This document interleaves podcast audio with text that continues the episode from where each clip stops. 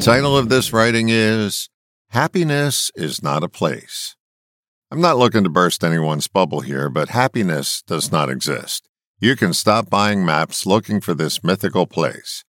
Happiness as a noun or a location is a fairy tale, one we continue to believe in and get disappointed when we can't find it. Looking for happiness is like looking for infinity. It's elusive and it keeps you searching. There are billions of people on our planet, and each of us has a different criterion for happiness. Yet we talk about it as though it's a one size fits all concrete thing. Happiness is a distinct feeling within you. Your feelings of happiness are unlike any other person's feeling of happiness. Feelings are as individual as snowflakes. No two people get hit with the same snowball. Everyone knows a happy feeling when it arrives. It is to be cherished and enjoyed. If you try and capture it in a jar like a lightning bug or a firefly, its light will fade more quickly. There are countless books and methods selling you on their brand of happiness. Most of them attempt to tell you how you should feel. Only they can feel that way.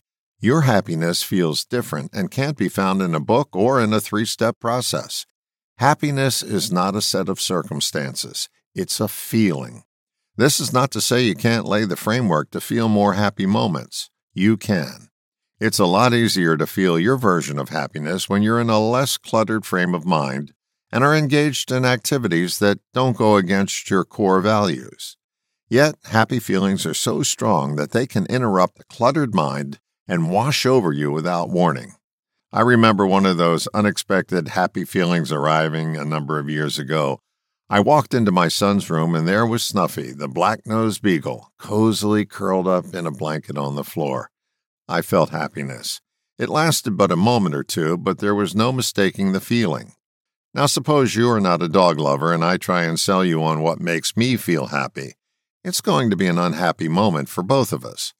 So rather than chase after someone else's version of happiness, take the time to appreciate your happy sensations when they happen and enjoy the moment for as long as it lasts.